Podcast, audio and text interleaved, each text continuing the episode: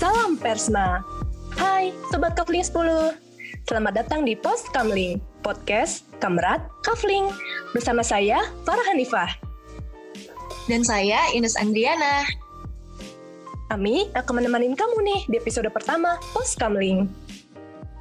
Benar banget. Jadi, buat kamu yang belum tahu, Postkamling atau Podcast Kamerat Kafling adalah program podcast dari Unit Aktivitas Pers Kampus Mahasiswa Universitas Brawijaya atau yang kerap disapa dengan LPM Kafling 10. Wah, keren tuh. Oh iya, selain itu, di Postkamling kita juga bakal banyak nih ngobrolin berbagai topik seputar jurnalistik, isu-isu sekitar Universitas Brawijaya, nasional maupun dunia. Pasti nggak sabar kan untuk dengerin episode pertama Pos Kamling? Makanya simak terus obrolan kita ya. Nah, jadi di episode pertama Postkamling nih, kita bakal ngomongin isu yang belakangan ini emang cukup hangat diperbincangan di masyarakat, yaitu soal isu terorisme serta kaitannya dengan paham-paham seperti ekstremisme dan radikalisme nih, Soka. Tak lupa juga, untuk hari ini kami sudah menghadirkan seorang narasumber yang luar biasa. Beliau adalah seorang akademisi, seorang dosen di program studi hubungan internasional FISIP UB. Beliau telah menulis juga nih, menerbitkan sebuah buku yang berjudul Glokalisasi, Gerakan Sosial, Kewargaan, dan Komunitas Lokal. Selain itu, beliau juga merupakan seorang pengamat isu-isu terorisme dunia, dinamika hubungan internasional, terutama di daerah Timur Tengah, serta isu yang berkaitan dengan globalisasi dan juga Islam pas banget nih dengan topik yang bakal kita bahas untuk hari ini. Wah, keren banget ya, Farah. Yuk, langsung aja kita sapa narasumber kita yang luar biasa, Bapak Yusli Effendi. Halo, Pak. Apa kabar nih, Pak? Boleh dong sapa sobat. Boleh dong sapa sobat Kavling 10 atau Soka nih, Pak, yang lagi dengerin podcast ini. Sebutannya Sobat Soka ya, atau Soka ya? Iya. Selamat sore Soka, semoga lancar puasanya, tidak mokel. Amin. Suara Baik, saya terdengar jelas nggak? Karena saya nggak pakai headset. Terdengar kok Pak, terdengar jelas. Oke, pos kambling ya namanya ya? Iya. Kurang kopi dan camilan berarti. Baik Pak, uh, sebelumnya kami mengucapkan terima kasih nih Pak sudah meluangkan waktunya untuk hadir di Pos Kamling episode 1 kali ini ya Pak. Um, Bapak Yusli Effendi merupakan pengamat isu terorisme dunia nih Pak. Saya penasaran nih kenapa Bapak tertarik sama isu-isu terorisme gitu sih Pak, khususnya kayak di Timur Tengah, terus isu yang berkaitan dengan globalisasi dan Islam, apa sih yang menyebabkan Bapak tertarik dengan isu-isu seperti itu? Ya, saya memfokuskan diri pada kajian Islam dan globalisasi dan HI Timur Tengah. Sehingga aksi kekerasan atau ekstremisme berkekerasan itu menjadi bagian juga nah, apa yang kita kenal sebagai Islamisasi radikalisme. Jadi seolah-olah terorisme atau radikalisme itu dilekatkan dengan Islam. Padahal tidak selalu benar. Ada aksi terorisme yang dilakukan oleh kelompok ultranasionalis, oleh kelompok fasis dan banyak yang lainnya juga. Jadi saya mengambil isu ekstremisme dan terorisme itu karena juga bagian penting dari Islam dan globalisasi. Uh, sebelumnya Pak, saya ingin bertanya perihal interest atau tertarik Bapak ke minat ini. Um, Bapak kan selaku dosen, apakah ini tertarik Bapak itu independen atau apakah Brawijaya pernah seperti um, berafiliasi gitu, seperti terkadang kan kampus uh, memfasilitasi dosen untuk melakukan penelitian atau apakah ini Bapak independen? Ya, memfasilitasi dalam artian itu adalah kampus itu memfasilitasi dalam artian memberi dana, tidak mengarahkan uh, passion, research interest ataupun expertise. Jadi kita sendiri yang memilih. Dan saya memilih kajian ini karena saya saya dulu di pesantren, saya bisa bahasa Arab, saya cukup paham dengan literatur keislaman, baik klasik maupun modern, jadi itu menjadi modalitas bagi saya untuk nyemplung di isu ini. Hmm, menarik tuh Pak, uh, perihal keterkaitan kampus dengan hal ini. Nah, um, kalau untuk buku sendiri, apakah juga bekerja sama dengan Brawijaya atau ada in lebih independen daripada penelitian Pak, atau bagaimana? Soal soal buku, apakah Bapak bisa bercerita sedikit? Ada berapa buku yang saya tulis sebenarnya, buku yang lokalisasi itu yang uh, saya menulis juga menjadi editor, terus ada beberapa book chapter yang lainnya juga, terus beberapa artikel juga. Jadi kalau buku lokalisasi itu yang terakhir kami tulis ya tahun lalu Maret 2020 karena itu upaya kami untuk melawan kejenuhan di masa-masa awal pandemi BFH orang pada bingung sehingga banyak rebahan nggak produktif nih. Nah kita nulis aja. Nah, akhirnya muncul uh, ide untuk menulis dan saya mendorong teman-teman nulis. Akhirnya terkumpul beberapa naskah saya kurasi saya edit dengan Pak Muhammad Zulhair terus kita cetak kalau oh. dukungan sih ya itu sebenarnya agak agak sulit Anda bilang independen karena ya kami dosen UB jelas terus buku itu juga kami kami cetak dan juga lewat fasilitasi UB juga salah satunya gitu. Jadi harus dibedakan antara independensi, tetap kami tetap independen, tapi untuk beberapa hal kami juga terbantu oleh UB tanpa menghilangkan prinsip-prinsip keberimbangan dan independensi itu.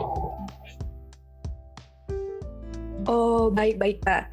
Um, satu lagi pertanyaan soal buku. Uh, Bapak apakah pernah ter berminat untuk menjadikan buku sebagai referensi perkuliahan atau Bapak ingin memisahkan penelitian Bapak dengan perkuliahan di kampus, Pak?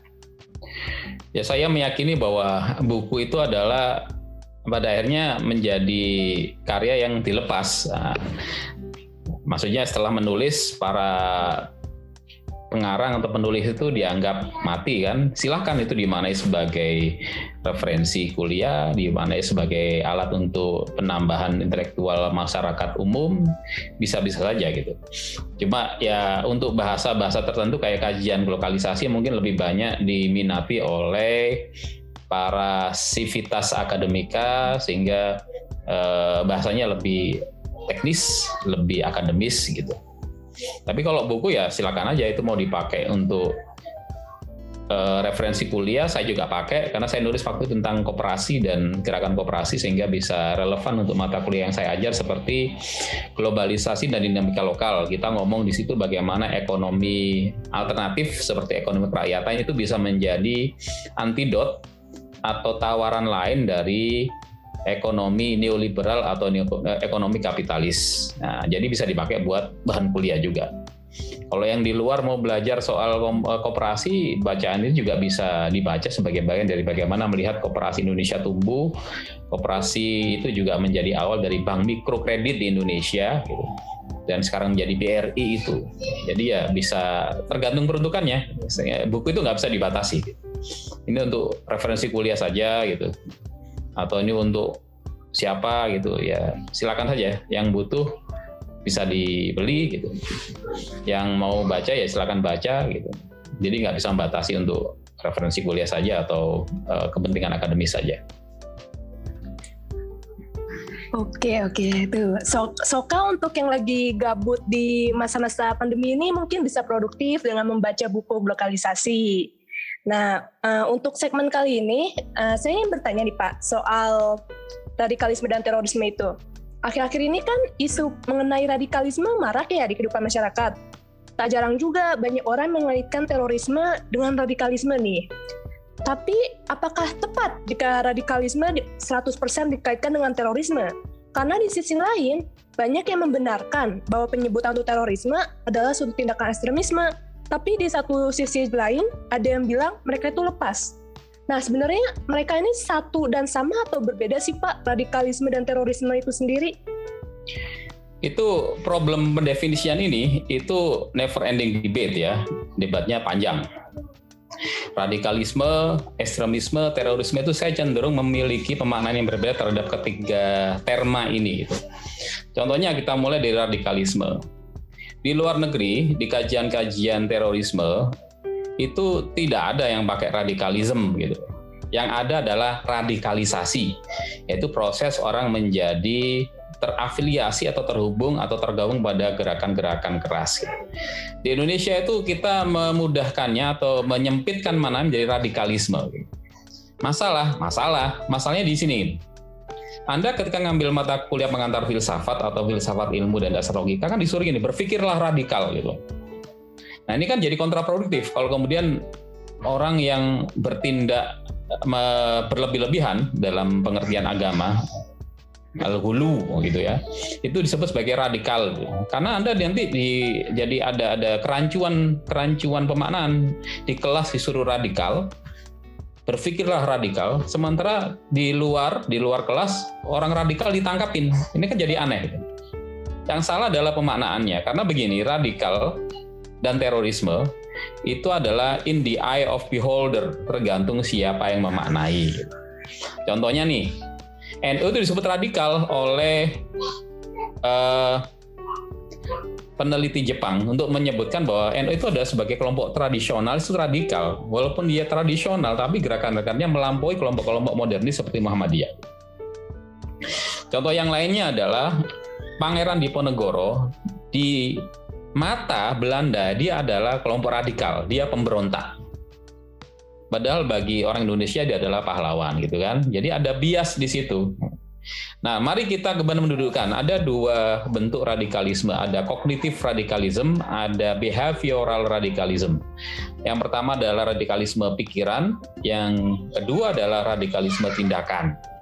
Radikalisme pikiran itu bagus gitu kan, nggak boleh itu dilawan dan nggak bisa dihukumi gitu bertindak radikal itu adalah salah satu bukti kemajuan kita berpikir dan di situ terjadi breakthrough atau terobosan-terobosan eh, kemanusiaan, terobosan-terobosan teknologi, terobosan-terobosan peradaban bahkan gitu.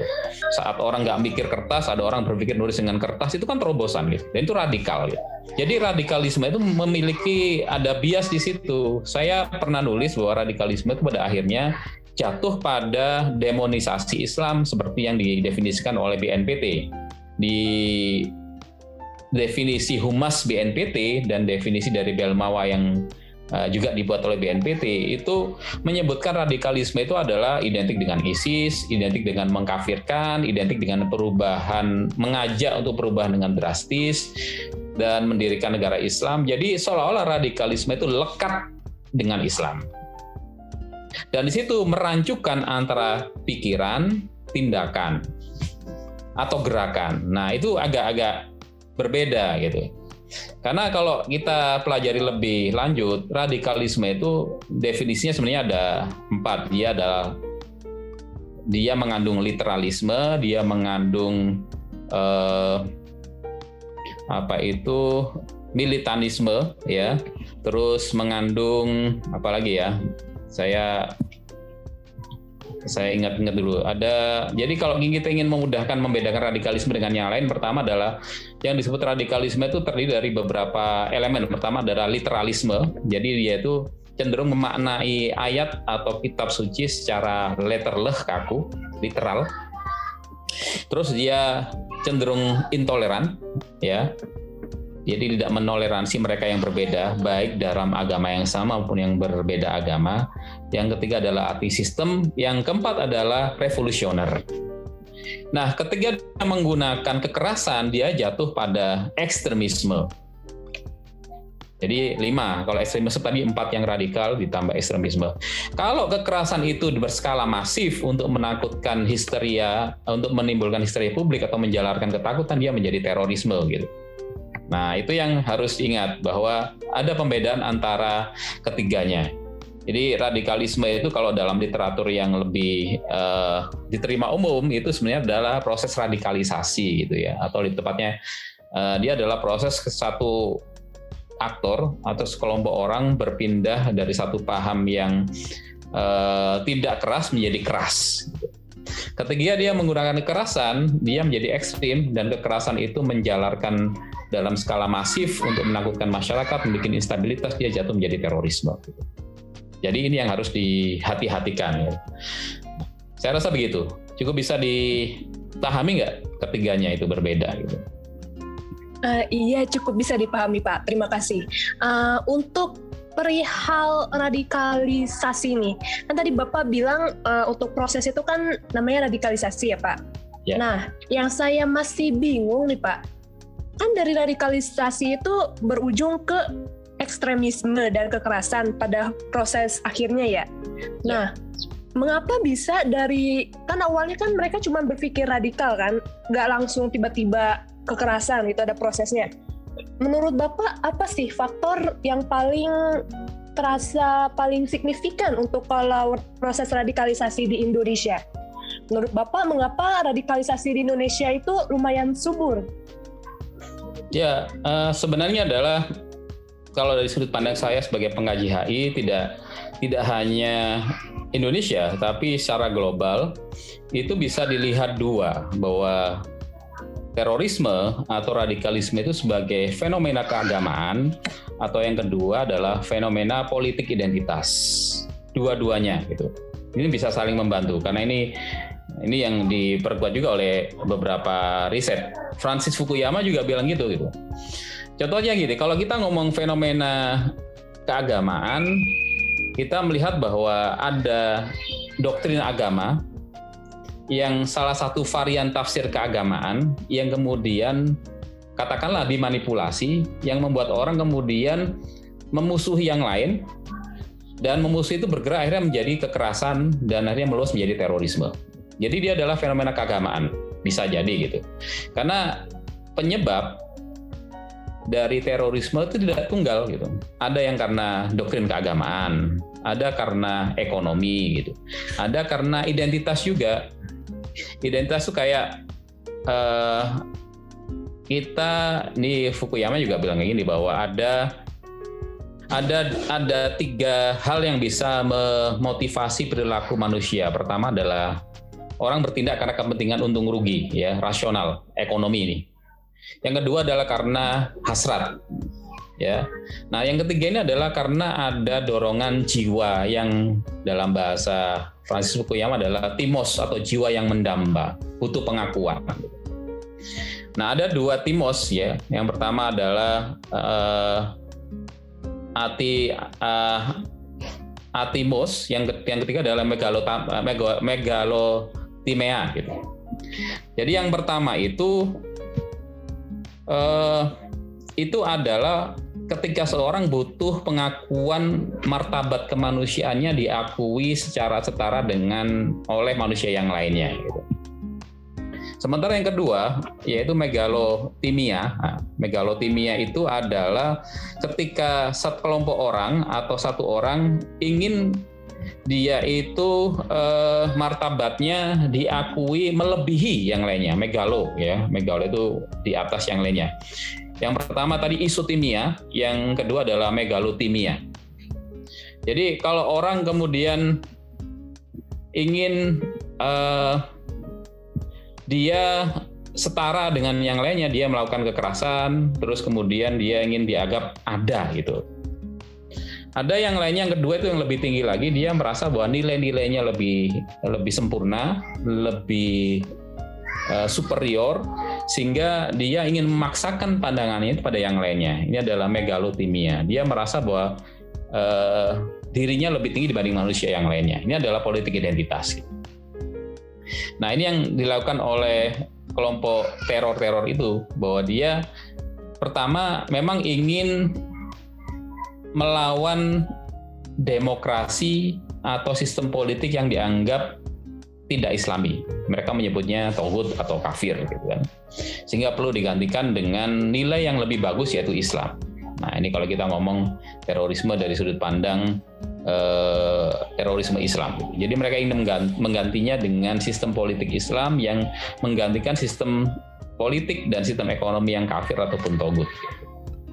Nah, itu yang yang bisa dilihat. Jadi apa yang terjadi di Indonesia, radikalisasi itu bisa dilihat adalah dia ingin mengubah sistem yang dianggapnya tidak islami.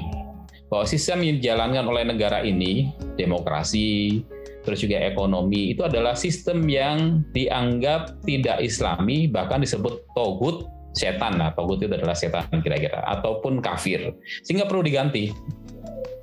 Nah, ada cara-cara yang non kekerasan yang namanya adalah Islamisasi itu. Ada yang pakai cara kekerasan atau terorisme itu. Kelompok teroris ingin menggantinya dengan cara-cara kekerasan. Maka Anda lihat beberapa bom itu kan ketika di terakhir yang kita lihat ada Zakiyah Aini yang yang menyerang sendirian pakai airsoft gun ke Mabes Polri. Terus ada bom Makassar di 28 Maret ya yang dilakukan oleh pasangan pengantin muda nih, Lukman dan istrinya Yogi Sahfitri, Fortuna itu itu ngebom. Yang menarik adalah keduanya meninggalkan uh, semacam surat wasiat ya yang ditulis dan dia minta maaf terus bilang pada orang yang ditinggalkan keluarganya itu untuk berhati-hati dengan sistem yang kafir dan togut, jauhi itu. Nah ini kan membuktikan bahwa mereka ingin mengubah sistem yang dianggap tidak islami dengan sistem yang dianggap mereka adalah lebih superior dari sistem Islam. Nah, itu yang motif yang sama juga bisa kita lihat pada ISIS, yaitu terorisme global yang terjadi di Irak dan melebar ke beberapa tempat, termasuk afiliasi mereka. Jadi yang dilakukan oleh uh, Lukman dan istrinya itu adalah sel dari kelompok jamaah Ansarud Daulah yang sudah uh, berbaiat atau menyatakan loyalitas pada ISIS. Jadi mereka punya nilai-nilai yang sama dan mereka menaati garis perjuangan ISIS. Sehingga bisa dikatakan mereka juga punya cita-cita yang sama dengan ISIS. Apa itu mendirikan Imperium Islam Global atau Khilafah Islamiyah. Begitu. Jadi ada kita nggak bisa melihat apa yang terjadi di Indonesia terpisah dari apa yang terjadi secara global. Kalau dalam kajian saya sebagai pengkaji globalisasi, uh, lokal is global, global is lokal gitu kan. Nah itu jadi ada hubungannya. Amin dilakukan oleh Lukman dan istrinya ngebom katedral di Makassar itu ada kaitannya dengan nilai-nilai global yang di disemanasikan yang disemai oleh kelompok teroris global seperti ISIS. Begitu. Berkaitan dengan soal radikalisasi di Indonesia nih Pak, saya ada lagi satu pertanyaan untuk akademik di Indonesia nih Pak. Soalnya saya sempat baca di beberapa sumber, bahkan ada mantan teroris yang berkata bahwa mahasiswa lebih mudah diradikalisasi ketimbang misalkan non mahasiswa gitu. Dan saya juga pernah baca di survei sebuah media nasional, sepertinya waktu itu Kompas atau Tempo, yang berkata ada 10 kampus-kampus negeri yang dibilang kampus yang mahasiswanya ada ketingkatan dan kecenderungan untuk diradikalisasi. Nah, ya. untuk Bapak sebagai dosen nih, kan akhir-akhir ini sedang banyak aksi-aksi radikalis radikalisme nih Pak. Nah, apakah Bapak punya komen terhadap ini Pak. Soalnya secara akademik mungkin mengkhawatirkan bahwa mahasiswa menjadi lebih mudah terpapar radikalisme. Nah itu bagaimana komentar Bapak perihal hal ini? Itu memang terjadi, tidak hanya sekarang. Dari dulu juga bahwa kelompok-kelompok teror itu memanfaatkan anak muda sebagai target potensial untuk menjadi pelaku teror atau pelaku kekerasan. Dari dulu kan, karena apa? Anak muda itu dalam proses pencarian, ya kan? Dia sedang menapaki jati dirinya, mencari sesuatu yang baru, yang lama, kemudian dianggap usang, ditinggalkan. Apalagi ada pandangan bahwa anak muda itu semakin semakin ekstrim, semakin radikal, semakin rebel lah kalau bahasa yang agak netral rebel. Nah, bagi mereka mungkin semakin radikal. Itu lebih keren gitu. Nah dalam kajian uh, radikalisasi juga memang anak muda itu menjadi salah satu perhatian karena anak muda adalah sedang dalam proses pencarian jati diri. Sehingga dia menerima ide-ide baru. Ada ide baru yang kemudian bikin dia terpesona dia akan mudah tertarik dan tergabung di situ jadi uh, masuk akal kalau kemudian para perekrut dari kelompok-kelompok teror ini menyasar anak muda juga. Selain juga dalam kondisi pandemi itu mereka ada keterbatasan ruang gerak yang dulu bisa turun ke lapangan, datangi ke kos-kosan, kontrakan, bikin pengajian, bikin rekrutmen secara langsung. Sekarang karena ada uh, penjarakan sosial, social distancing itu mengurangi laju mereka. Apa yang mereka gencarkan? Media sosial. Dan Anda pasti paham bahwa anak muda itu sekarang ya nggak mungkin nggak itu pasti bermain media sosial gitu. Maka dari situ mereka bisa merekrut juga kalau nggak bisa ketemu langsung rekrutmen ya lewat media sosial. Bahkan kadang nggak perlu ketemu langsung. Ini yang nanti melahirkan nama-namanya sebagai lone wolf teroris. Jadi dia nggak perlu ikut ke pengajian, dia cuma baca uh, apa itu majalahnya ISIS, Amak atau Dabik, kemudian membaca status-status uh, keras dari uh, ISIS, dari Al Qaeda. Ya Al Qaeda punya Twitter loh, gitu. Itu mereka kemudian muncul uh, keinginan untuk bergabung karena melihat oh ini bener nih framingnya bener dia masuk ini bergabung dia mempelajari bom sendiri melakukan aksi sendirian ini namanya lone wolf teroris teroris tunggal ya seperti kayak serigala itu kan dia kadang-kadang sendiri untuk mencari mangsa. Itu terjadi gitu. Anak muda punya potensi untuk itu karena di dalam pergolakan jiwanya dengan mencari jati diri itu. Makanya kalau kemudian uh, ada berapa kali itu kan kampus termasuk UB kampus kita itu masuk dalam tujuh kampus yang potensial atau sudah terpapar oleh oleh ekstremisme itu masuk dalam daftarnya BNPT kan. Nah, yang 2018 masuk, 2019 kayaknya masih masuk. Itu langganan adalah kampus-kampus negeri UI dan eh, kampus-kampus uh, umum lah UI, ITB, ITS, uh, eh, UNER, UB. Nah, di UNER ada yang pernah berangkat ke Suriah juga gitu kan mahasiswa UNER. Di Unhas juga ada beberapa mahasiswa terekrut menjadi bagian dari gerakan milik Santoso. Nah, jadi ya itu saya harus komentar bahwa anak muda itu adalah potensial rekrutmen potensial bagi gerakan-gerakan ini gitu. Potensial. Oh, baik, uh, terima kasih. Uh, maaf, uh, maaf Pak, apakah ingin melanjutkan? Oh sudah sudah cukup. Oke, okay.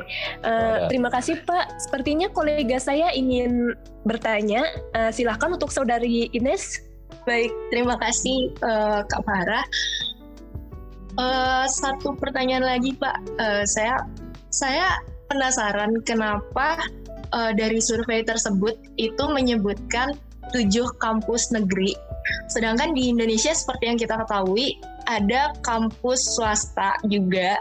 Dan kenapa kampus negeri yang tujuh kampus itu itu jadi yang paling rawan terpapar gitu Pak? Apa ada faktor khususnya gitu mungkin dari mahasiswa Pak? Ya, kekurangan dari riset itu adalah bahwa BNPT tidak membuka metodologinya, jadi kita nggak tahu apa yang ditanyakan di situ gitu kan.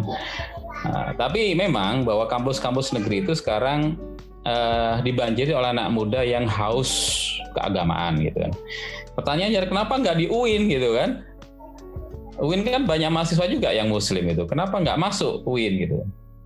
Ternyata ini terkait dengan uh, pola memamah informasi keagamaan gitu kan. Di kampus setelah kemudian di SMP SMA dia masuk dunia baru terpisah dari orang tuanya. Dia ingin mencari teman baru ketemu kemudian kelompok-kelompok keagamaan. Dia bisa jadi dari desa atau dari kota kecil masuk ke kota besar dia bingung butuh sandaran, butuh naungan psikologis, ternyata dia menemukannya dalam kelompok-kelompok keagamaan itu gitu. Nah, kampus-kampus negeri itu banyak kemudian disasar karena ya potensial jumlah mahasiswanya lebih banyak, ya kan? Ingat bahwa dulu ada perubahan demografi ya di kampus negeri. Dulu kampus negeri itu nggak banyak saya dulu di UNER itu anak angkatan saya HI itu cuma 30 itu satu satu angkatan loh ya. Sekarang angkatan HI di UB itu dulu waktu banyak-banyak zamannya Pak Yogi itu sampai 250 sekarang 175 180 itu masih tetap banyak itu dibanding saya dulu. Sehingga populasi dari mahasiswa negeri itu banyak. Dan ada kenaikan status ekonomi gitu. Dulu kamu di kampus PTN itu yang masuk ya orang-orang pas-pasan gitu kan. Karena masuknya cuma dua pintu dari uh, uh, dulu namanya eh, PMDK penelusuran minat dan uh, bakat undangan itu. Ada yang kedua yaitu lewat senam BTN dulu namanya UMBTN atau Sipen Maru. Lewat dua pintu itu saja gitu. Sehingga rata-rata nggak banyak gitu Nah, kampus swasta yang lebih banyak. Sekarang berubah demografis sejak tahun 2000-an itu gara-gara kampus negeri rasa swasta ya.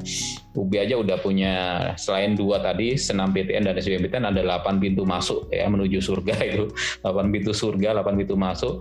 Ada yang uh, penerimaan minat dan bakat, ada jalur prestasi, ada apa itu uh, kerjasama. Akhirnya populasi banyak, strata ekonomi adalah rata kelas menengah gitu Nah, kelas menengah adalah orang-orang yang kemudian banyak ingin mencari itu. Ya. Mencari termasuk adalah pencarian soal spiritualitas, pencarian tentang ilmu-ilmu agama. Kenapa? Karena ya rata-rata kelas menengah itu sudah cukup secara kebutuhan dasarnya ya makan, sandang pangan cukup. Dia ingin mencari makna. Mencari makna itu salah satunya lewat kelompok-kelompok agama itu. Sehingga di kampus negeri itu menjadi sasaran potensial gitu. Untuk kelompok-kelompok ini me mendiseminasikan, me, menebar ideologinya atau paham-pahamnya gitu. Nah selama ini kan kelompok-kelompok keras tuh bermain di dua kaki. Satu lewat jalur kekerasan, lewat pelaku teror. Yang kedua adalah lewat narasi-narasi yang pro kekerasan ya. Pro negara Islam pro untuk mendiskriminasi mereka yang berbeda agama atau sama-sama agama tapi berbeda paham itu adalah narasi pro kekerasan. Dan narasi pro kekerasan itu bisa banyak diterima di beberapa kampus ya. Itu masuk gitu. Di kelompok-kelompok kelompok kelas menengah ini yang kemudian ingin mencari jati diri gitu saya ini orang muslim tapi kok nggak berjilbab? Ah, terus dikasih narasi ini bahwa berjilbab itu adalah bagian dari uh, praktik keagamaan. Tapi nanti jangan cuma ada melakukan hijrah. Setelah beriman ini narasi mereka bangun. Zaman saya kecil dulu narasi Islam itu adalah iman Islam iman iman Islam dan ihsan gitu. Sekarang narasinya berubah. Iman hijrah dan jihad gitu. Setelah beriman Anda harus membuktikan diri untuk bisa berbuat lebih baik dengan hijrah dan hijrah itu kemudian nanti harus membuat lebih uh, lebih terbukti dengan sebuah aksi yang namanya jihad yang nanti dimarahi dan dikerangkai dimaknai dan dikerangkai sebagai jihad pro kekerasan. Nah itu bertebaran narasi-narasi itu kemudian bertebaran. Gitu. Itu yang kemudian juga masuk ke beberapa kampus sehingga paparan ini uh, banyak di dicerna, banyak diterima di kampus-kampus negeri.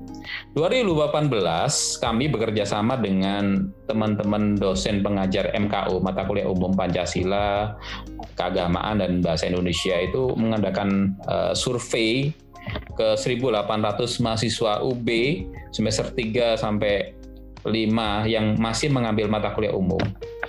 Salah satu pertanyaan yang kami tanyakan selain karakter itu adalah apakah Anda mendukung ada sistem lain selain sistem Pancasila yaitu sistem negara Islam.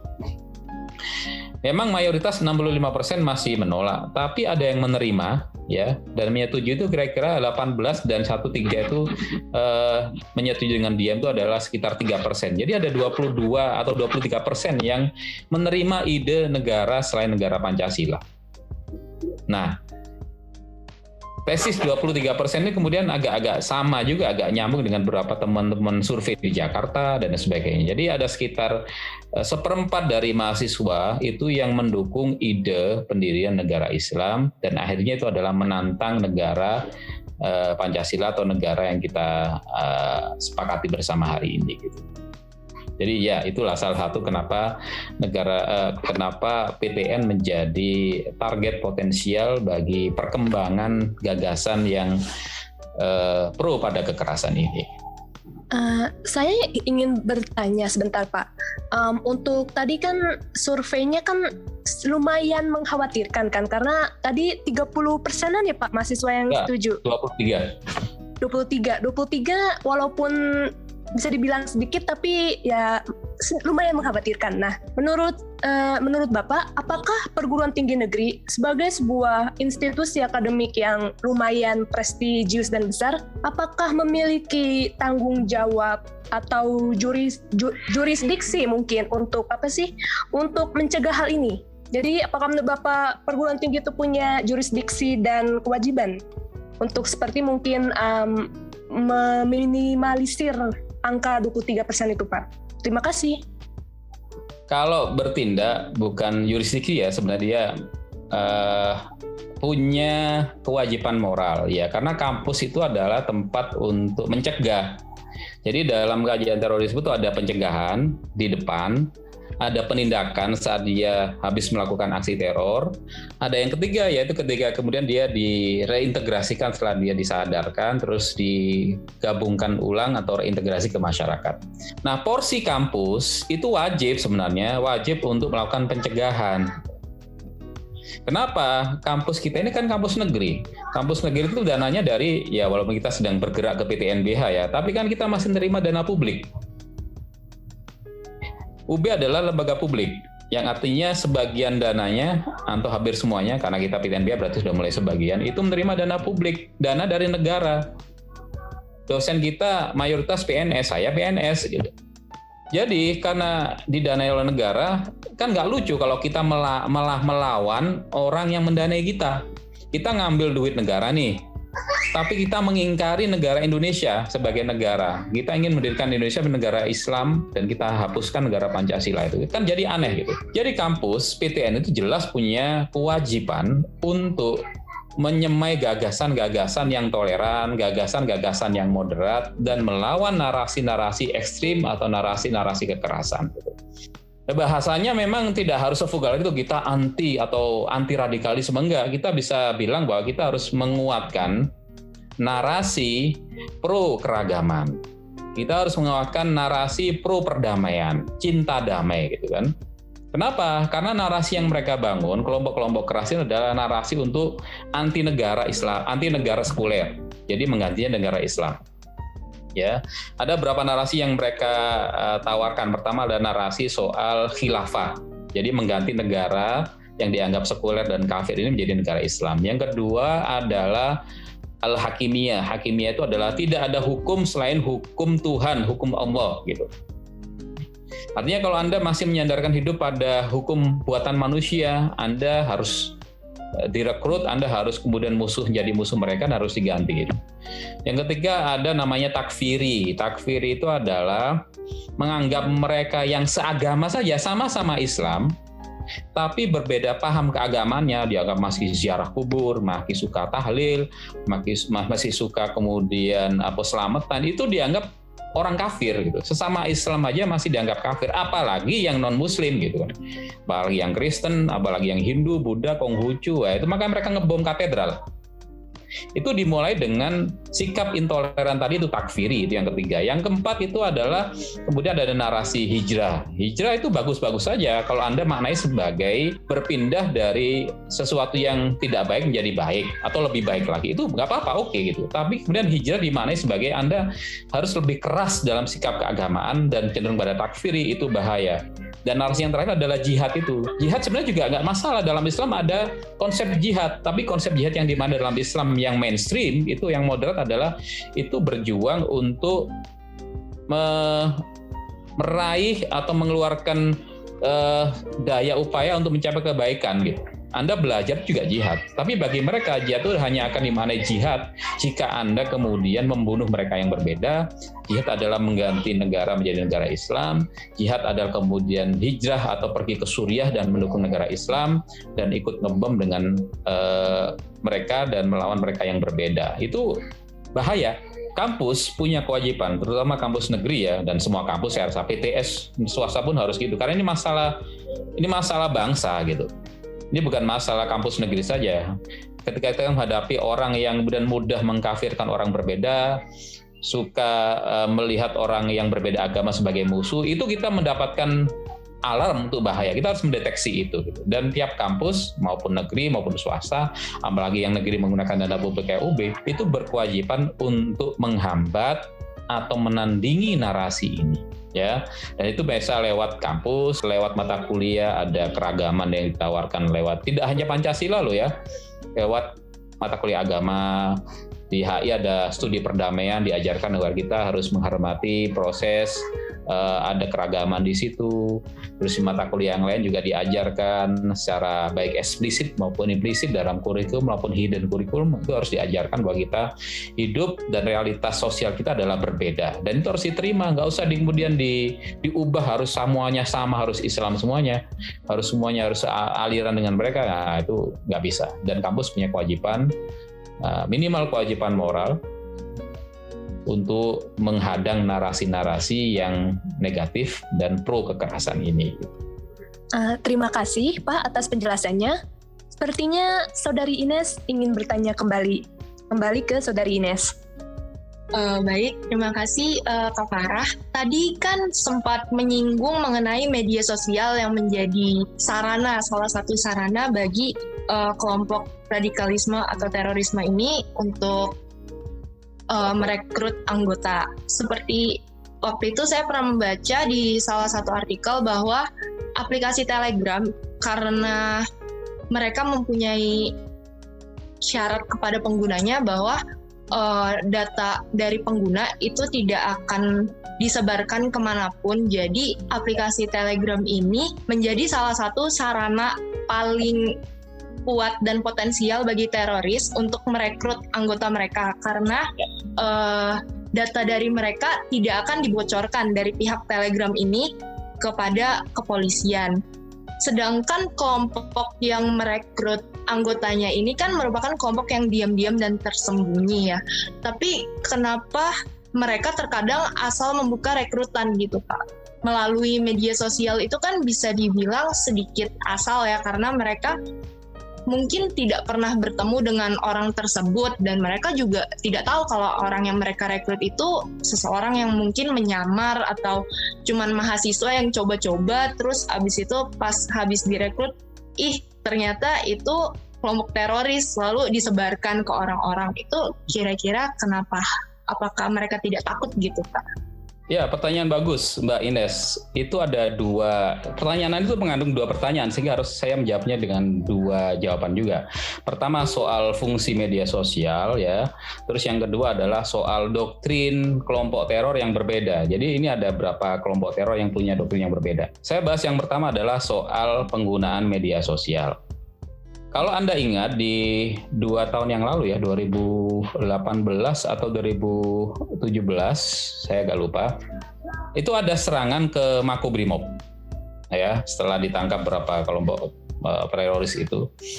Dilakukan oleh uh, dua anak muda, perempuan lagi, Dita Nur Aziza dan Sis, uh, Siska Milenia yang satu umur 21 tahun, mahasiswa salah satu PTN di Jakarta, satu anak SMA, Madrasah Aliyah di Jawa Tengah kalau nggak salah gitu. Yang menarik dari keduanya adalah mereka pro kekerasan, mereka mendukung ISIS, bahkan di wawancara Tempo itu si Siska Milenia bilang, saya ingin ISIS ada di Indonesia tersebar di Indonesia. Yang menarik adalah keduanya itu belajar agama lewat media sosial dan kemudian uh, lebih intens mereka bergabung dalam satu kelompok yang ada di Telegram. Ya, memang Telegram. Jadi itu favorit uh, favorit kelompok ini memang karena Telegram sebelum isu yang kemarin WhatsApp rame ditinggalkan gara-gara ter tidak terenkripsi dengan baik itu Telegram jauh hari sudah membat itu sehingga dia lebih secure, lebih aman. Tidak hanya favorit kelompok teror ya, sebenarnya Telegram itu favorit dari para penjual pulsa. Saya punya teman agen-agen pulsa itu ya, yang beragam provider itu. Mereka kalau ngasih apa itu kode itu lewat Telegram karena itu tidak tidak karena itu diacak, tidak mudah ditebus oleh Intel gitu ya. Jadi ini ini ini uh, intermezzo ya, tapi ini bukti bahwa eh, Telegram memang lebih lebih aman dibanding WhatsApp gitu. Nah, artinya apa? Media sosial itu menjadi peran penting bagi kelompok-kelompok ini terhubung pada kelompok-kelompok anak muda gitu.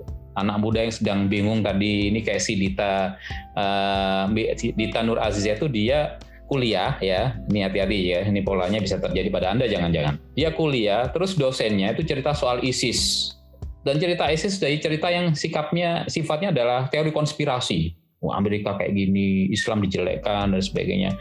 Dia makin penasaran, dia makin penasaran kemudian mencari jawaban di Facebook. Tembuslah dia pada kelompok-kelompok keras di Facebook terhubung, kemudian ditarik, kemudian masuk dalam kelompok Telegram yang lebih privat dan di situ terjadi proses doktrinasi dan radikalisasi gitu. Nah, ini jadi fungsi media sosial adalah dia bisa lebih privat untuk uh, meracuni pikiran-pikiran anak muda dengan doktrin-doktrin yang belum bisa bisa mereka verifikasi gitu. Karena ini anak muda, belum punya paham keagamaan yang baik, nggak punya dasar keagamaan yang baik, nalar agama juga masih kurang. Di doktrin aja kan mudah gitu kan. Jadi terekrut lah mereka. Dia tinggal tinggal disiapkan untuk kamu siap. Kadang-kadang ada yang siap dinikahi gitu. Ada berapa pola kalau kayak kayak Dian Yulinovi yang melakukan uh, bom panci ke istana uh, presiden tapi ditangkap duluan itu tahun 2016 itu. Dia adalah TKW yang kemudian mengaji lewat Facebook kemudian tembus ke Telegram, di situ dinikahi jadikan istri kedua dan siap menjadi pengantin bom. Gitu. Nah, tapi yang poin yang saya tekankan adalah bahwa media sosial termasuk Telegram itu menjadi uh, alat atau wahana penting untuk melakukan radikalisasi bagi terutama di masa pandemi ketika hubungan fisik atau ketemu fisik itu menjadi hal yang uh, agak menyusahkan itu. Jadi pentingnya media sosial untuk menjadi hati-hati adalah di situ. Gitu. Jadi kalau anda kemudian ber, uh, tertarik pada satu isu keagamaan terus masuk ke dalam Telegram hati-hati, karena bisa jadi anda menemukan narasi yang satu arah di situ tidak ada dialog, tidak ada pembandingnya. Terus yang kedua tadi adalah soal kenapa kok bisa anak muda dengan mudah terekrut. Ada kelompok besar pelaku teror di global itu adalah kelompok Al-Qaeda satu, yang kedua adalah kelompok ISIS ini. Al-Qaeda Anda tahu sendiri dulu dipopulerkan dengan pimpinnya adanya namanya itu siapa? Osama bin Laden.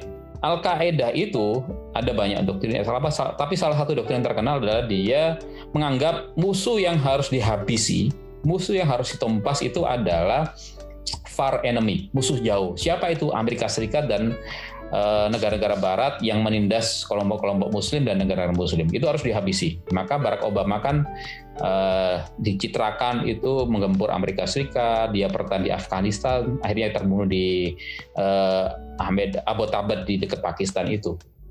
Nah, kelompok Al Qaeda ini di Indonesia mewujud dalam jaringan yang namanya Jamaah Islamiyah.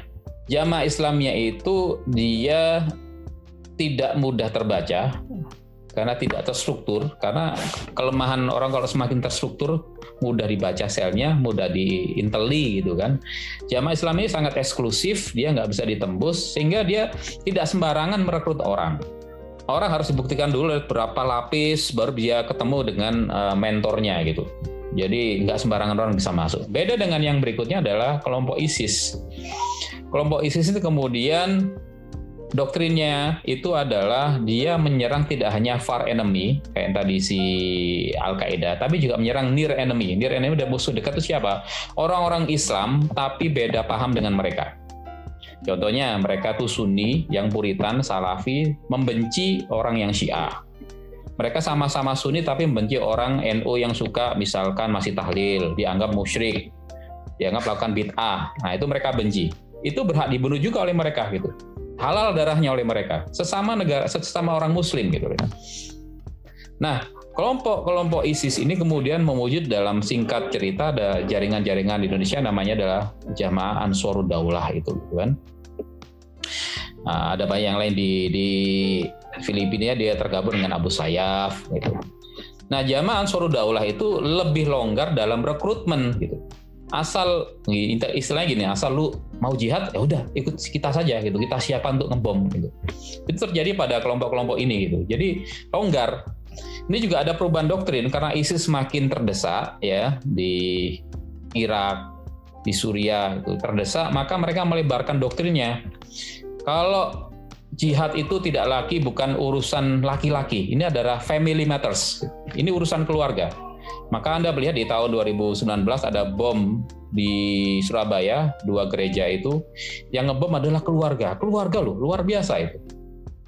Kalau perempuan bukan yang pertama, tapi bom keluarga itu sepertinya pertama. Yang melibatkan anak, bapak, ibu, ikut ngebom bareng-bareng. Jadi ini urusan keluarga. Kenapa? Karena doktrinnya adalah tidak hanya laki-laki yang menjadi singa gitu. Tapi perempuan bisa menjadi singa betina, anak-anak bisa menjadi singa muda gitu. Nah ini jadi perempuan yang dulu dalam doktrin itu sebagai cuma sebagai jihad kecil itu melahirkan calon-calon mujahid, calon-calon uh, petempur, calon-calon uh, tentara. Sekarang berubah peran, dia tidak hanya menjadi uh, mesin pelahir kombatan, tapi juga sebagai pelaku kombatan itu. Sehingga Anda lihat sekarang perempuan itu ikut ngebom, ya kan? Nah, itu yang terjadi pada Dian Yulinovi, itu terjadi pada Tita Siska Milenia, Tita Nur Aziza, mereka ada di garis depan untuk langsung menjadi pelaku kekerasan itu. Jadi ada perubahan. Nah, yang kemarin Anda lihat jadi di Makassar, terus uh, Zaki Haini itu ada kecenderungan dari perilaku, pola-pola uh, kekerasannya, terus juga ideologinya lebih dekat pada kelompok ISIS tadi itu, Jamaah Ansarud Daulah, yang lebih longgar rekrutmennya, siapa pun bisa masuk asal dia pro pada jihad kekerasan direkrut, disiapkan, terus menjadi uh, pelaku teror gitu. Saya rasa begitu, Mbak Ines. Baik, terima kasih Pak. Uh, lalu jika terkait masih terkait dengan sosial media nih karena saya tertarik banget sama sosial media kan biasanya para pelaku teror itu saya pernah membaca ada pelaku teror yang dia memberikan ancaman di timeline Facebooknya jadi dia menunjukkan dia pegang pistol terus dia bilang dia bakal uh, nembakin salah satu masjid gitu mereka membagikan sebuah instruksi gitu seperti di dalam sosmed dengan tujuan memberi kehebohan kepada netizen. Menurut Bapak selain maksud dari mereka itu untuk memberi efek panik kepada orang yang uh, melihat post tersebut, maksud apalagi sih yang mereka pikirkan dengan memberikan post seperti itu gitu di sosial media? Apa mereka tidak takut ditangkap terlebih dahulu saat post itu terlihat di timeline orang-orang. Menurut Bapak bagaimana? Kita harus mengubah perspektif nih. Jadi sebenarnya pelaku bom ya, termasuk juga korban bom itu adalah korban. Dua-duanya korban. Korban apa? Korban manipulasi dan kerentanan yang dibuat oleh kelompok-kelompok teror ini. Kayak perempuan tadi ada pendekatan uh, berbasis gender ya dalam kontraradikalisme di Indonesia, kontraradikalisasi lah lebih tepatnya. Jadi untuk melawan radikalisasi itu jangan lupa ada faktor gender yang harus diperhatikan. Kenapa? Lihat nih sekarang banyak pelaku bom perempuan, pelaku kekerasan perempuan. Kok bisa sekarang perempuan dianggap dibawa ke nalar laki-laki untuk melakukan kekerasan yang maco? Terus kemudian Jangan lupa dulu, jangan lupa juga bahwa perempuan ini menjadi korban manipulasi karena mereka itu barang miskin, mereka tidak terdidik, mereka kemudian terdeprivasi atau terpinggirkan. Ini harus sudut pandang harus peka nih. Jadi perempuan itu lebih banyak terekrut sekarang karena ya hal-hal itu terlalu diabaikan dalam kontraradikalisasi dalam strategi untuk melawan terorisme ini ternyata perempuan itu banyak yang tidak terdidik. Kayak tadi polanya Dian Yulenovi itu. Dia adalah uh, buruh migran Indonesia. Dia pernah di uh, di Arab Saudi terus terakhir di Taiwan. Terus dia haus agama, dia nyari di Facebook, kemudian terhubunglah dengan kelompok-kelompok itu dinikahin jadi istri kedua, disiapkan jadi pengantin bom gitu kan. Nah, jadi ini yang harus diperhatikan bahwa uh, perempuan juga punya hak untuk diberdayakan agar mereka tidak dimanipulasi oleh kelompok-kelompok teror. Jadi kita harus sekarang mengubah bahwa apa yang dilakukan di media sosial tadi itu mengancam-ngancam itu sebenarnya adalah uh, itu sebuah target antara. Target utamanya adalah tadi itu yang Anda sebutkan tadi. Dia ingin menjalarkan ketakutan, dia memunculkan histeria, dia ingin membuat ketakutan uh, yang meluas di masyarakat. Justru itu yang diinginkan. Jadi dengan Anda meng, men-share ketakutan, Anda sebenarnya membantu mereka kemarin ada bom katedral di Makassar, yang terbaik adalah oke okay, Anda berdoa, berdonasi kalau Anda mau, tapi yang paling minimal Anda lakukan adalah Anda tidak menyebarkan gambar-gambar gambar-gambar uh, korban atau pelakunya. Karena itu seolah-olah akan mendukung upaya mereka untuk menebar ketakutan. Dan itu adalah inti dari terorisme ya. Jadi tindakan kekerasan ngebom itu bukan target, target antara itu. Tujuannya adalah ya itu tadi untuk kemudian memunculkan kepanikan publik, bikin instabilitas dan masyarakat menjadi takut. Nah, itu tujuan mereka. Baik. Itu kami. Uh, lalu seseorang yang melakukan terorisme itu kan sejauh ini dari yang saya tahu itu selalu mengatasnamakan jihad dalam Islam dengan bertajuk ya mengkafirkan orang yang non Islam gitu. Kenapa doktrinisasi seperti itu selalu menjadi alasan bagi pelaku yang melakukan bom terutama bom bunuh diri gitu? Ya, Ya kayak tadi itu bisa dicari jawabannya karena dia adalah uh, tafsiran keagamaan yang salah dan agama adalah salah satu mobilizing factor yang paling kuat gitu kan. Itu hal primordial, paling asali yang bisa mengaduk-aduk perasaan Anda, bisa memunculkan sentimen Anda. Jadi menggunakan narasi agama, lihat nih. Kita sebagai orang muslim ditindas di Palestina ditindas di Suriah itu oleh orang Amerika Serikat itu orang-orang kafir maka kita harus bunuh mereka itu akan orang mudah tergerak gitu. Jadi narasi agama itu menjadi eh, fenomena penting alasan penting untuk menggerakkan mereka yang kedua adalah soal identitas bahwa bahwa mereka juga butuh pengakuan ini ada orang-orang yang kemudian tertinggal atau dia terpinggirkan secara ekonomi dia miskin ya dia kalah dalam banyak pertarungan hidup ini. Kuliah nggak bisa. Jualan bakso. Terus kemudian cari kerjaan di PHK gara-gara pandemi. Ini orang-orang potensial kemudian direkrut direkrut dengan narasi lihat nih negaramu aja nggak peduli sama kamu. Kamu nggak punya kerjaan kamu miskin. Hanya Islam bisa menyelamatkan kamu. Hanya narasi surga gitu. Nah jadi mereka diangkat derajatnya dari orang yang kemudian terpinggirkan oleh sistem sosial. Mereka miskin nggak bisa sekolah nggak bisa kuliah. Kemudian diberikan imajinasi yang indah oleh identitas baru ini bahwa anda akan sederajat dengan mereka yang tidak uh, mereka sekolah, mereka kaya, tapi mereka akan di neraka. Beda dengan Anda yang di surga. Jadi kayak tadi yang tadi, yang isotinia, dia membuat orang punya jiwa yang akhirnya martabatnya setara dengan uh, manusia yang lain.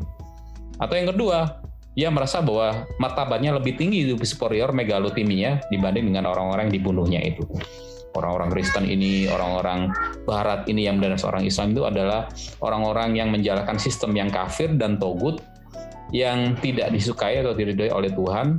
Nah, kita menawarkan sistem yang baru yang lebih bagus dan superior, lebih bersih, jauh dari riba, maka kita harus hancurkan mereka terutama dengan kekerasan.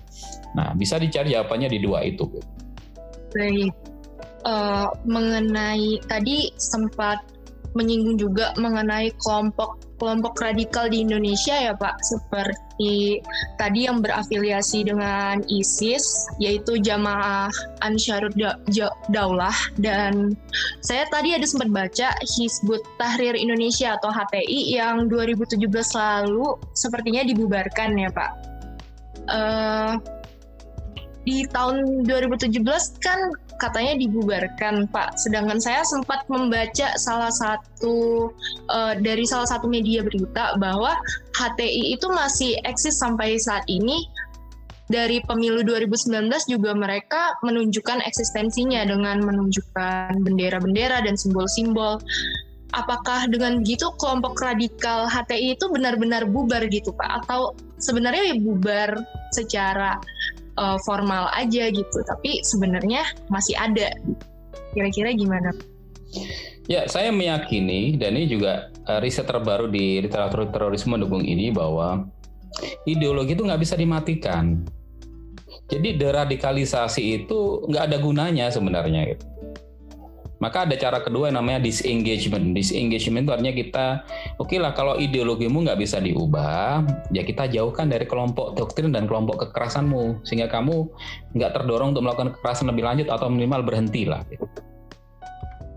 Maka kayak tadi itu, Hizbut Tahrir, HT itu Hizbut Tahrir Indonesia ini adalah kelompok transnasional. Dia ada dia di dilahirkan dekat Palestina di Haifa sebenarnya itu. Kemudian menyebar ke negara-negara lain dan dilarang di Suriah di Mesir dan sebagainya. Termasuk terakhir di Indonesia 2017 HTI karena dia Hizbut Tahrir Indonesia. Ketika dibubarkan saya yakin bahwa itu nggak akan hilang. Ideologi itu nggak akan bisa dihilangkan. Ideologi itu nggak mati ya Yang di, dilarang cuma organisasinya, tapi ide, ya, gagasan soal negara Islam, soal melawan ekonomi yang kapitalistik dan kafir itu akan tetap hidup. Sekarang mereka cuma berubah menjadi kelompok-kelompok yang lain, ada Hasmi dan lain sebagainya. Tapi yang saya ingin saya garis bawahi adalah tidak bisa kita menyamaratakan gerakan atau kelompok Islam itu beda-beda. Hizbut Tahrir itu adalah kelompok yang pro khilafah tapi tidak pro kekerasan. Ya, jadi dia jihadnya adalah jihad khilafah, tapi bukan uh, jihad yang mendirikan negara Islam dengan kekerasan. Karena yang mendirikan negara kekerasan itu ada pada kelompok Salafi jihadis seperti ISIS itu. Jadi ada yang mendirikan ingin mengganti negara Islam dengan cara-cara damai seperti Ikhwanul Muslimin, ya kan di Mesir itu. Ikhwanul Muslimin adalah mentor gerakan atau eksemplar gerakan teladan gerakan dari partai di Indonesia yang namanya Partai Keadilan Sosial. Eh Partai Keadilan Sejahtera, sorry. Dan sekarang ganti uh, logo menjadi warnanya oranye kayak visip itu. Di mahasiswa itu mereka bikin underbo namanya kami itu Kesatuan Aksi Mahasiswa Muslim Indonesia yang sekarang banyak mengisi BEM SI itu ya kan? Makanya BEM SI punya agenda yang sama dengan mereka ngeritik Jokowi. Ya boleh-boleh saja ngeritik tapi terus-terusan kemudian ngeritik gak ada solusinya. Terus soal semuanya salah itu kan jadi masalah ini berarti Nah, berarti ini lebih pada ideologis bukan soal kritik yang membangun. Ya, ini beda. PKS beda dengan HTI, HTI beda dengan ISIS karena mereka punya arah gerakan, doktrin yang berbeda-beda. Jadi HTI nggak akan mati dalam artian dibubarkan organisasinya iya, tapi ideologinya tidak akan mati. Saya pernah ikut dalam acara BNPT untuk proses rehab teroris atau pelaku teror yang ada di LP Lawak Waru di Malang sini gitu. Saya ikut ketemu mereka, ngobrol, terus disuruh uh, kita permintaannya adalah untuk menularkan narasi-narasi Islam yang damai itu. Itu susah, nggak bisa. Mereka saya ketika ajak ngobrol tuh matanya udah kayaknya nggak fokus, dia susah menerima itu kelihatan kan dari gesturnya. Artinya apa? Bahwa memang ideologi itu nggak bisa diubah, nggak apa-apa, biarin aja. Selagi itu adalah masih kognitif uh, radikalism, radicalization ya silahkan aja. Kita nggak bisa menghakimi pikiran. Kita tidak bisa mengkriminalisasi pikiran. Tiap orang berpikir apa kan silahkan aja kan. Selagi belum mengarah pada tindakan kekerasan yang menjadi behavioral itu. Jadi kalau dalam ini juga uh, prinsip ya negara negara demokratis kita harus melindungi perbedaan pendapat termasuk pendapat yang menyerang kita gitu kan. Ya boleh-boleh saja selagi dia tidak melakukan kekerasan gitu kan. Nah itu yang membedakan kita. Jadi dalam kultur alam demokratis orang yang melawan demokrasi pun dia disilahkan saja. Melawan demokrasi silahkan. Ya. Selagi tidak menggunakan kekerasan selama ini yang tiga gerakan global yang masih kuat untuk melawan demokrasi liberal itu adalah pertama adalah kelompok agama, yang kedua ada kelompok sosialis marxis, yang ketiga ada kelompok ultranasionalis atau neofasis. Tiga itu yang masih punya stamina untuk melawan demokrasi liberal dan juga ekonomi kapitalistik. Uh, baik, kalau gitu satu pertanyaan terakhir nih Pak. Uh, saya membaca mengenai jamaah Ansharut Daulah itu yang didirikan oleh Aman Abdurrahman ya bahwa uh, Aman Abdurrahman menyatakan bahwa di Indonesia itu banyak pendukung gerakan khilafah dan juga uh, kekuatan jemaah yang mendukung ideologinya ISIS itu cukup banyak nih Pak di Nusantara. Kira-kira menurut Bapak bagaimana sih uh, tindakan yang bisa dilakukan pemerintah agar masyarakat itu tidak semakin banyak gitu yang terjerumus ke ideologi-ideologi seperti itu dan lebih cinta terhadap tanah airnya? Ya sebenarnya pernyataan itu adalah klaim ya. Yang mayoritas tuh masih yang kayak kita ini yang moderat ya mereka bilang banyak itu dalam artian banyak seberapa banyak itu masih akan tetap kalah dengan mayoritas. Masalahnya kita ini mayoritas moderat tapi silent gitu. Kita diam. Anda lihat teman Anda kemudian ngomong hilafah di kelas diam saja dianggap ah udahlah biarin tuh cuma kuliah saja. Enggak gitu, kita harus lawan gitu. Orang boleh saja kampanye HTI di kampus, orang boleh saja kampanye negara Islam di kampus, tapi harus kita kritik sekeras-kerasnya gitu kan. Karena dengan cara itu kita bisa melawan secara akademis gitu. Kalau secara kekerasan ya sudah harus kita kriminalkan. Kalau sudah kekerasan itu sudah urusan penindakan polisi, kita serahkan ke polisi. Tapi selagi secara, secara ide, kita harus melawan narasi negatif tadi itu dengan narasi positif. Ya, itu harus kita lakukan sebagai anak muda ya, ini solusi konkret ya. Ketika ada narasi-narasi negatif soal mendirikan negara yang meruntuhkan Pancasila, anti keberagaman, pro kekerasan, kita harus melawannya minimal dengan argumen. Ya. Jangan diamkan saja. Sekarang kan karena kita sudah apatis ah sudahlah biarin aja toh nggak saya nggak terganggu atau saya nggak merasa rugi gitu. Nggak bisa kita harus melawan. Karena mereka itu kecil tapi berisik gitu. Mereka noisy uh, minority gitu. maka kita harus lawan nggak hanya diam. Diam tuh buktikan anda cuma ignorant acu dan nanti tidak berkontribusi apa-apa gitu. Nah kalau sudah pakai kekerasan ya sudah harus bertindak gitu wilayah kampus tidak bisa menindakan, penindakan sudah wilayahnya polisi gitu. Jadi ketika ada sebagian orang perlu kekerasan, sudah membunuh, mengancam untuk akan uh, membakar mereka yang berbeda, memukul mereka yang berbeda paham Islamnya atau berbeda agama, saatnya dilaporkan itu bagian dari deteksi dini yang harus Anda lakukan. Karena negara ini terbatas juga, polisi kan terbatas sehingga perlu dibantu dengan deteksi dini dari warga masyarakat termasuk Anda sebagai mahasiswa yang tinggal tidak hanya di kampus tapi di kos-kosan. Ada yang aneh-aneh nih. Saya Jumatan kok tadi teriak-teriak ganti pemerintah. Nah, ini masalah, laporkan.